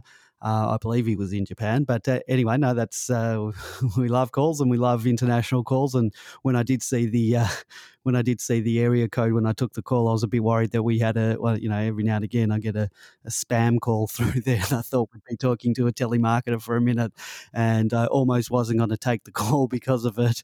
But I thought, you know, this could be fun. Uh, you could ask uh, the telemarketer about the D's. Speaking um, of um, disrespect, the snow joke. Um, headline in the Herald Sun, who seemed to really think that was funny, but uh, there was a well, that, that, that was the same article where they labelled Jim a perennial loser. You know, they doubled down there. There was a quite a funny riposte to that in the Demonland is that you know, of course we're not. There's no one. We don't go domestic. We you know we we don't ski at this time of year. We ski in you know we ski in Japan and Aspen in um, February. I've never actually been to the snow, so, but I, I did say that I did once own a Range Rover, but, uh, not not because of a, any Melbourne stereotype. It just happened to be the car that I was driving at the time. um, okay, let's um, let's move on to um, so maybe some changes, but uh, just quickly we, the Casey game. Uh, the main takeaway from the Casey match is that Ben Brown has kicked four goals, two, and Sam Weideman, three goals, one, in Casey's fifty-nine point win over the, oh, I guess they're the reigning premiers in Richmond, at least the last time there was a V F L competition. Uh, Magic Dawes had thirty-two hitouts, seven marks. Uh, Jake Bowie, twenty-six disposals. Baker, twenty-four disposals, and th- those three were named amongst the best, uh, as well as Ben Brown. Um, so changes, do we make any changes to a winning lineup? Uh, I don't know if you, Can we be arrogant? Can we manage players? I don't even know if it's arrogant to manage players because clubs are doing it. Um, do we bring in another tall forward to see how the dynamic works? Uh, or is there anyone else at Casey you want to have a look at? Um, you know, we've had a few guys sort of play the sub role and not get much of a go. Um, where are you at in terms of changes? Uh, just before I go to changes, just to, on the Casey game, I happened to wa- I watched a about fifteen minutes all up. So I watched about sort of five or six minutes of the third quarter, about five or six minutes of the last quarter. It was hammering at one point. Um, but I just want to, Bowie did, I, I think he got seventeen, eighteen possessions, but he did a fantastic bit of play on the halfback flank. And I, he's got twenty-six disposals. I'm underselling the, the kid. Um, yeah. He did a bit of play that just spoke to me about why they got him. Um, it was on the halfback flank. Uh, it was wet. He, It was one of those situations that I talked about um, with Kozzie not going to a contest, allowing Gawn to go to it. So there was a, a one-on-one contest. He could have gone and made it a two-on-one contest. Uh, instead, he elected to stand off the contest. He allowed the um, his teammate to um, to have the one-on-one, who won the contest, was able to give it to him. And then he turned um, and just laced out a, a twenty-five-metre kick, so, you know, nothing brilliant, except the fact he nailed the kick into the corridor. It went up the other end of the ground. The, the opposition didn't touch it. We had a shot on goal, which we should have kicked from about forty metres out, but they kicked a point. But I thought in that, you know, that bit of play is exactly why we've got him. Um, and he'll he he will be probably in before the end of the season. But that's the role that um, Salem's currently got. Um, that sort of half, you know, the quarterback role that um, people talk about, but it was just such a classy bit of play. One, the decision not to go to the contest, and then two, to hit that target. Um, never missed, um, looked like missing. So yeah, he's. I think he's going to um, be a really terrific player for the D's. So uh, yeah, just um, and on changes, I think it's um, there's a sort of interesting discussion on Demonland in that changes thread, and there's two schools of thought. It seems that you know now's the time to Um, bring in some players, maybe someone like a Bowie, for instance. Um, definitely lots of talk about bringing um, Weed in, or, you know, Brown probably even more so. Um, I guess my perspective would be it's a really long season. We're only at game six. As I mentioned before, injuries are taking a big toll on teams. We've we've done well so far.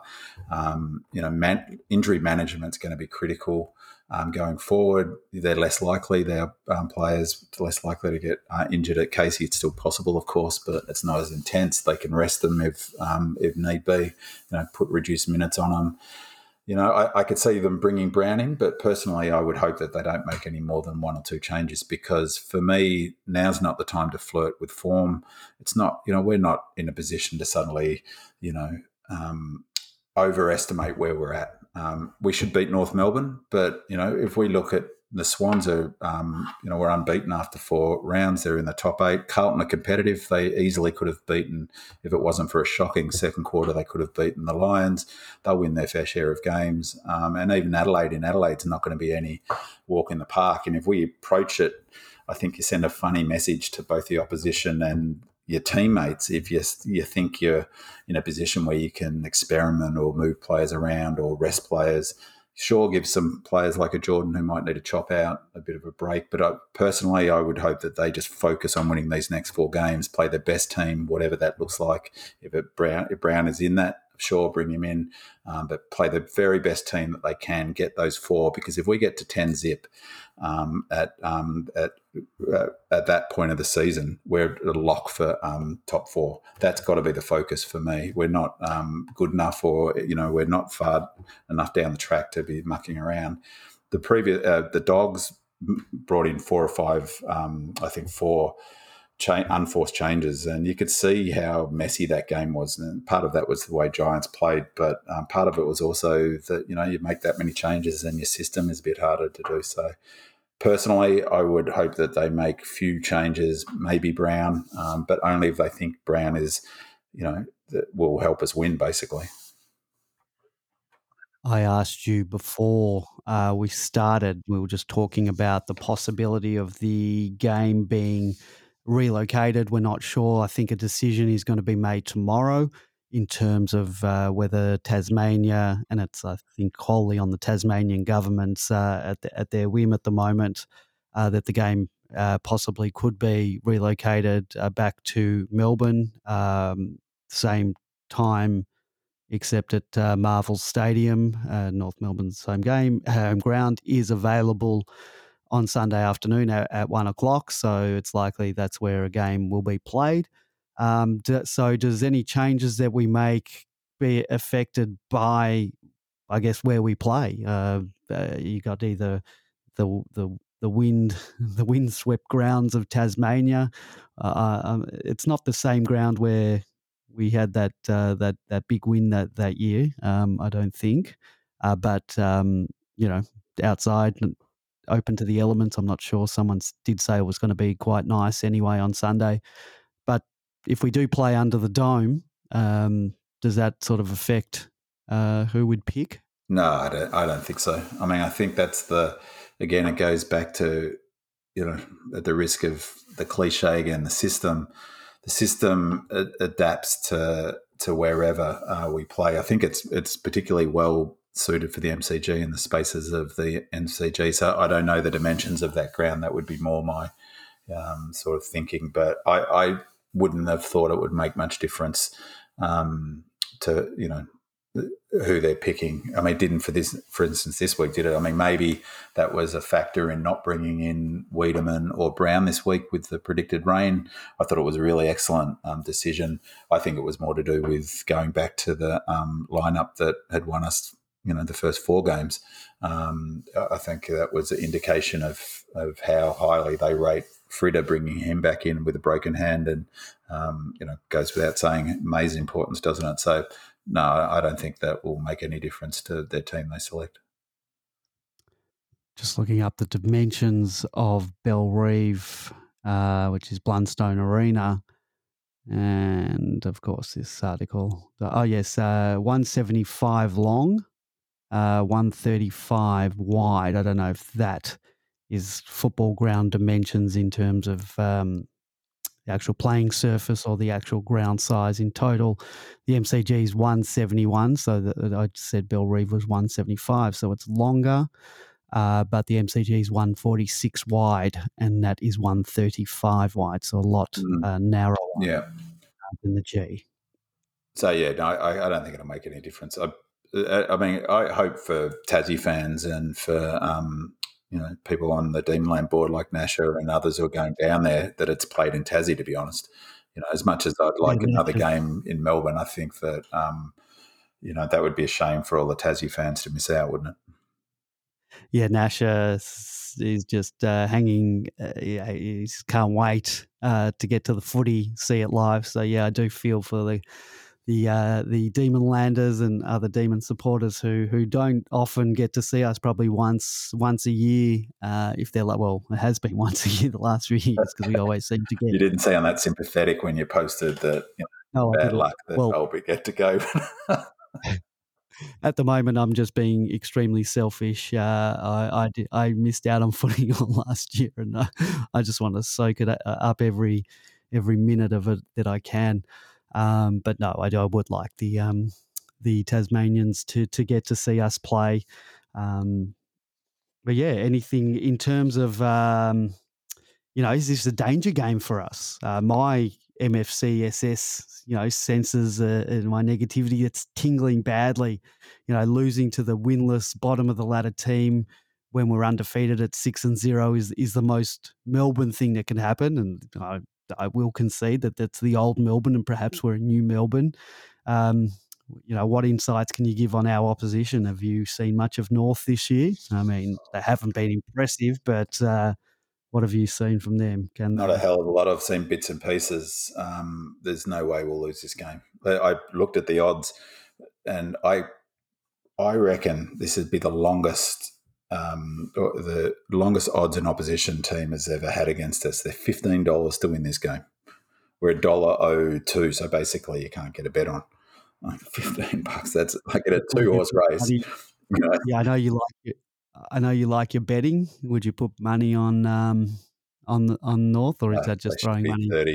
You know, you, you might want to, because then you've got some insurance on your M F S. So, you, so I can't get my my acronym right, but um, no, we won't lose it. I mean, but I think the the critical thing is that it's sort of that's a bit of the attitude. That's why I don't want to see many changes made. Um, we're not, you know. six zip, that's great. Um, but I heard a stat, speaking of stats, during the week that, um, you know, two thousand seventeen, two thousand eighteen, I think two thousand nineteen, there's a history of teams starting with five zip or whatever uh, and not get, getting past the prelim. Um, so, you know, it. I, I think we need to take every team seriously, but the Kangaroos are in a, a bit of a mess there. Um, you know, they've really gone back right to... to ground zero and rebuilding from scratch. So I think I said this in the Hawthorn game, we're now got a way of playing that um, basically as long as we're not completely, you know, off like, say, West Coast were against Geelong, and I just can't see that happening. Our, our defensive system means that teams are just going to struggle to score goals against us even when we're not playing our best like the Hawks did, um, and that if we keep our even sort of baseline pressure up, we'll, we'll crack most teams. Um, I am concerned about um, the Carlton game. Um, I mean, and I'm getting ahead, but, you know, Sydney too, they could elect to sort of play really aggressive. I They'll, they'll struggle to score against us, but I think Carlton are a lot better team than um, than what they're showing at the moment, uh, and they've shown in patches um, that they're sort of top eight competitive. Um, and if we're off against a team like them and they're one hundred percent on, then they'll beat us. And that, that goes for probably every club in the in the league, but with the exception of Kangaroos. I mean, I think I said this last week. We've had some luck this season. Um, it continued on the weekend with um, uh, Martin getting injured, so not being able to influence the game after three-quarter time, um, and apparently um, has sort of been carrying a bit of an ankle injury. Um, but I think it's fantastic playing Kangaroos the next week, because even if we come down a little, you know, a notch, we're still likely to beat them, whereas the Tigers come up against the Dogs next week. Um, so, I, you know, and the Tigers came off smashing St Kilda. So I, I thought at the time an eighty-four point win isn't really great preparation for a high-pressure game that they had against us. So, you know, um, some things have gone pretty well for us. They also had, I think it was really critical for them to having Vlaston out. He really, um, without Vlaston and having that intercept marker, they, they looked decidedly sort of shaky down back, and um, a strong defensive back half that intercepts and rebounds is their one wood really, or, you know, it's really a big part of their game plan. And I thought without Vlaston anchoring them down there, Grimes couldn't really play that sort of Tomlinson role. He had, he had to be more... Um, you know, he had, he played a more important role than he otherwise would if Loston was in the team, and I think they struggled um, with our bigs. So, um, yeah, I can't see us beating um, being beaten by the Kangaroos. Well, just as you mentioned, all those things going wrong for Richmond, I'm shedding a tear for them. Uh, they can cry into those three premiership cups. Yeah. I'd take them in a second.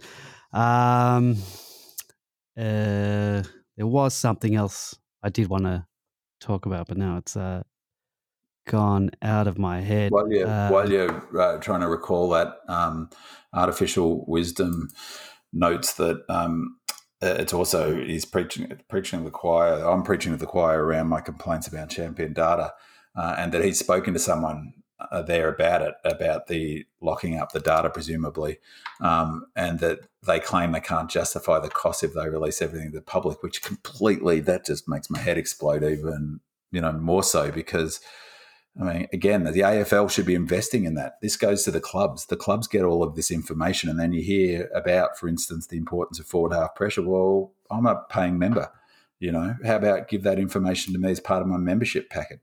You know, or, or why not charge a subscription to, for people to access what cost, it? I mean, what cost? It's the the clubs pay Champion Data, and all the clubs get all of the data about the other teams. That's what frustrates me. They all get it. So this whole sort of charade about not releasing information, which is part of footy culture, is it's ridiculous because the clubs know who's injured at another club. The club know, you know, they. Melbourne knows every bit of data point about Richmond, hence the sort of, you know, the strategies around, for instance, not dump kicking. I mean, that's pretty obvious, but, um, you know, there's any num- other number of, of bits of information or any, you know, huge amount of information that each club has about other club, including their own scouts and their own data um, analysts and, um, you know, just get it out to the public, if you know, and get sort of discussion happening about it.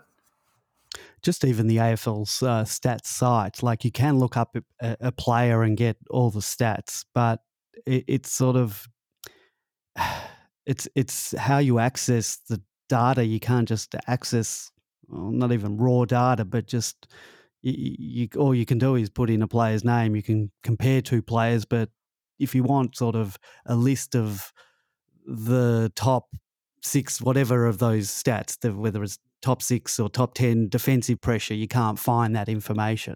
No, and, and also the and problem standard ones like num- top possession, top this, top handballs, top thing, but those stats further down the the, the list, you, you can't sort of get lists of that. But again, they're just lists. That's just raw data. I mean, you've got to know, and I don't. That's the problem, and I want to know. Uh, and others do as well. Well, what does it mean? What does it mean in context? Like, what does it, you know, what's the pressure meter? What's two hundred mean? What makes up two hundred? They talk about it and don't explain it. It it's just makes no no sense at all, um, and leads to people not really understanding the game that we invest so much time and, and money as well in, you know. Speaking about money, and I've just remembered what I wanted to ask you was um, Sportsbet have paid out uh, the Demons premier, winning the premiership. So in my book, we've won it. Cancel the season. That's it. Give us the cup. Uh, that's it. Did you have money on the D's uh, winning the premiership this year with Sportsbet? No, but instantly was frustrated that I didn't. About they would have had to pay out about three hundred bucks probably. That was that's just a yeah. You know, it's just they're having a laugh with that. That's just free ads, you know. Yeah, well, that's that's what my mate said. My mate sent me his um his ticket that he won. Uh, just trying to pull it up. Yeah. Uh, so he's put on at when the D's were at twenty-one to one. He he put this on after the Richmond uh the practice match that we beat them. He said he just did it as a laugh. He put twenty-five dollars. twenty-one dollars, and he's won. Um, it's been paid out five hundred twenty-five dollars um, for that.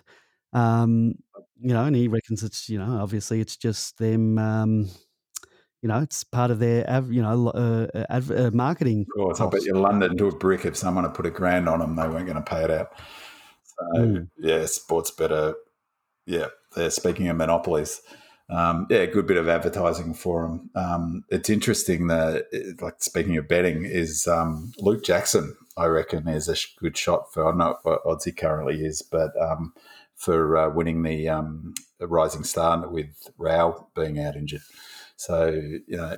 Well, he has to get nominated first. Yeah, that's true. But he, yeah. And this week, the two, the Crows player and Kajitski or whatever his name is for the Hawks, both kicked five goals. So one of them will get nominated, but, um, and, you know, but surely he'll get nominated at some point. Um, is he eligible? He played games last year, and I know they can in their second year. It all it depends on how many games they've played. Uh, yeah, maybe he wouldn't be such good odds if he's not eligible. So. A player is nominated for the award. There is uh, to be eligible for nomination, the player must be age twenty or under, which he is, I believe, uh, on the first of January that year, and have played ten or fewer A F L games as of the start of the season. So how many games had he played last year is the question. Um, that's where I'm going to go to A F L tables. Uh, uh, all right, bear with me here. This is I could have uh, just looked up sports, but while you're doing that, the, the, the yeah. just another thing that sort of caught my attention was uh, I'm not sure about you, Andy. It seems to me that the impact of the man on the mark rule has not been massive with opposition teams with us. And I was looking at um, some of the vision um, today, sort of trying to work out why. But uh, we position a player often in the corridor who stands off the mark.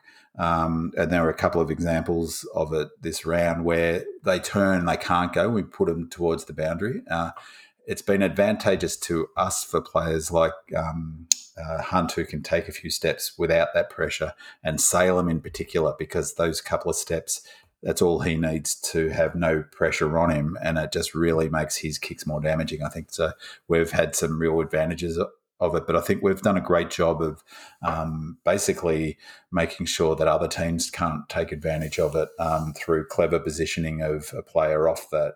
It basically is sort of a second player on the mark about sort of ten metres inboard, always on the corridor side of, of the mark, um, forcing them the other way or over the top of the mark. And um, it, it, teams seem to have not been able to open us up. And again, we've got such good setup ahead of the ball that even if they do go fast, we've got, you know, all of our players set up. They're just kicking to us and they're bouncing it straight back. So, um, you know, again, I think kudos for Goodwin and and um, and I guess Uze as well, and Williams and whoever else is is um, sort of involved in that. Chaplin, I think, is our defensive coach. Is that right? Yes. So he might play a role in that. Um, just sort of clever bits of. of thinking that, um, you know, I, I guess they all add up, don't they, to that question that we asked at the top of the show about, you know, what's changed. And there's a, you know, probably this, the answers, lots of things have changed, maybe some bigger than others, but when they all add up, um, you, you know, you, you get to the next, next level. Um, Luke Jackson played six games last year. He's played six this year. So he is well and truly eligible according to those um Those uh, numbers. Um, big man, thank you very much. Um, once again. Thanks, Andy. And I me. promise I won't vent again. That's my last venting about stats and analysis. And I'm sure there'll be plenty of things to vent about this year. Um, uh, we can dare to dream. Um, and uh, always we're going to take one one week at a time. But I was thinking about that. Uh, if we win four game, the next four games and we're ten and zip, come up against the Bulldogs. How great would it be if they were ten and zip? Yeah. If we're ten and, ten and zip at that stage, we've got then twelve more games for the season. I reckon fifteen. If we're ten zip, our percentage will be one seventy or something, which is incredible. It's one fifty point seven at the moment, isn't it? So if we win the next four games, it'll be up around one sixty, one sixty-five perhaps. Um, with ten, with ten wins on the board, twelve games to go after that for us, um, you know, fifteen games with our percentage will get us top four. So that means we'd only need to win five of the um, twelve uh, and um, we're top four. So that's why I think it's so important to get these next wins. Like, and also psychologically to have ten wins on the board in a row, you know, one it's, you know, very rarely happens. So statistically it's incredibly rare, but, you know, I think that, for the team, for the club, for the fans, that's something that um, is would be great for the for the whole, you know, for the Melbourne Football Club. Um, Plus, of course, it would set us up to be top four, and you can't win a flag from outside top four. You know, the, the Bulldogs in two thousand sixteen oh, notwithstanding, but just as the Bulldogs. But yeah, I was daring to dream and thinking, well, beat Bulldogs, and that's eleven and zip, and uh, well, could we go the whole season, have twenty-two and zip, and then I'm thinking, well, the top four, two, two finals gets us twenty-four and zip into a grand final, and then then I had that nightmare of losing, you know, winning all those games and then losing the grand final, right. And you know, that dream turned into a nightmare very quickly. Yeah, I think you need help with that stuff. That's. I'd, ra- I'd rather lose to North Melbourne this week and, and get it over and done with than yeah. go all the way and lose it. Uh, too much pressure. But then I think, though, again, the importance of winning ten, like injuries will happen, and so when they do, you know. Um, who knows the, what that means for where we're at, you know, three, four key injuries, suddenly things look a bit different. Um, and so, you, you know, you make hay while the sun shines. Absolutely. And uh, no one can accuse us now of not having beaten anyone. So um, Still haven't beaten that, anyone above us though, Andy. No, we haven't. No, we haven't. Neither of the Bulldogs. No, um, but um, now we have beaten three teams, I believe, in the um, – that are in the current top eight. And we've uh, just beaten, we've beaten both um, teams that played off for last year's premiership. So exactly. Things are looking up. All right. Yeah. Let's hope we're smiling next week because it could be a disaster um, with a loss. But uh, I'll um, uh, hopefully have your confidence going into this game. Uh, but I am a little worried. Put some money on the Dogs. That will that'd be great insurance. And on the Dogs or on? on oh, sorry, on the, the um. What am I saying? The Dogs, the the Roos. I can't even. Be, I can't even bring myself to say it. Then then you then you've got yourself covered. Uh, I don't think any amount of money will cover the shame of losing and then having to front up on this podcast next week. So, um, I don't know. But sure I, there is a dollar, the only other thing around. I'll say about that game is we don't need to smash them. We don't need to do that. Like that's not. And it's not really our go anyway, but our percentage is impressive at this point. But, you know, I think that our game plan isn't really about sort of being able, like it was more in two thousand eighteen, being able to get a burst of four or five goals, and it was super exciting to watch. But they were also equally kicking goals on us, the opposition, often in in um, four or five goal bursts. That's not happening anymore. They're, they're, we're not scoring quickly, oppositions are not scoring at all. Um, and so that sort of combination means that you get sort of low scores against us, and our our goals are sort of intermittent through the match rather than in burst. Um, but, you know, at some point, if we keep this pressure up, we'll open a team up and, and really give them a hammering. Um, I would like to hammer a team. Just my personal, I'd like a game where I'm not sitting on the edge of my seat biting my nails, and I just want to beat a team comfortably and enjoy it, soak it up. But yes, it's not important. We want to bank the four points, but uh, it'd be nice to just enjoy the game. All right, thanks, big man. Uh, we'll be back uh, next week. Um, I'll be doing the show from Canberra, um, so uh, I'll be wearing a jacket and being nice and cozy. I thought for um, sure you were going to say from the snow. But... No, I'm not going to the snow. Up in Canberra for the week. But back for the Swans game, um, which I'm looking forward to yeah. on the Friday night. All right, uh, thank you for joining us, and um, yeah, we'll see you next week. Go Demons. Go Red Legs.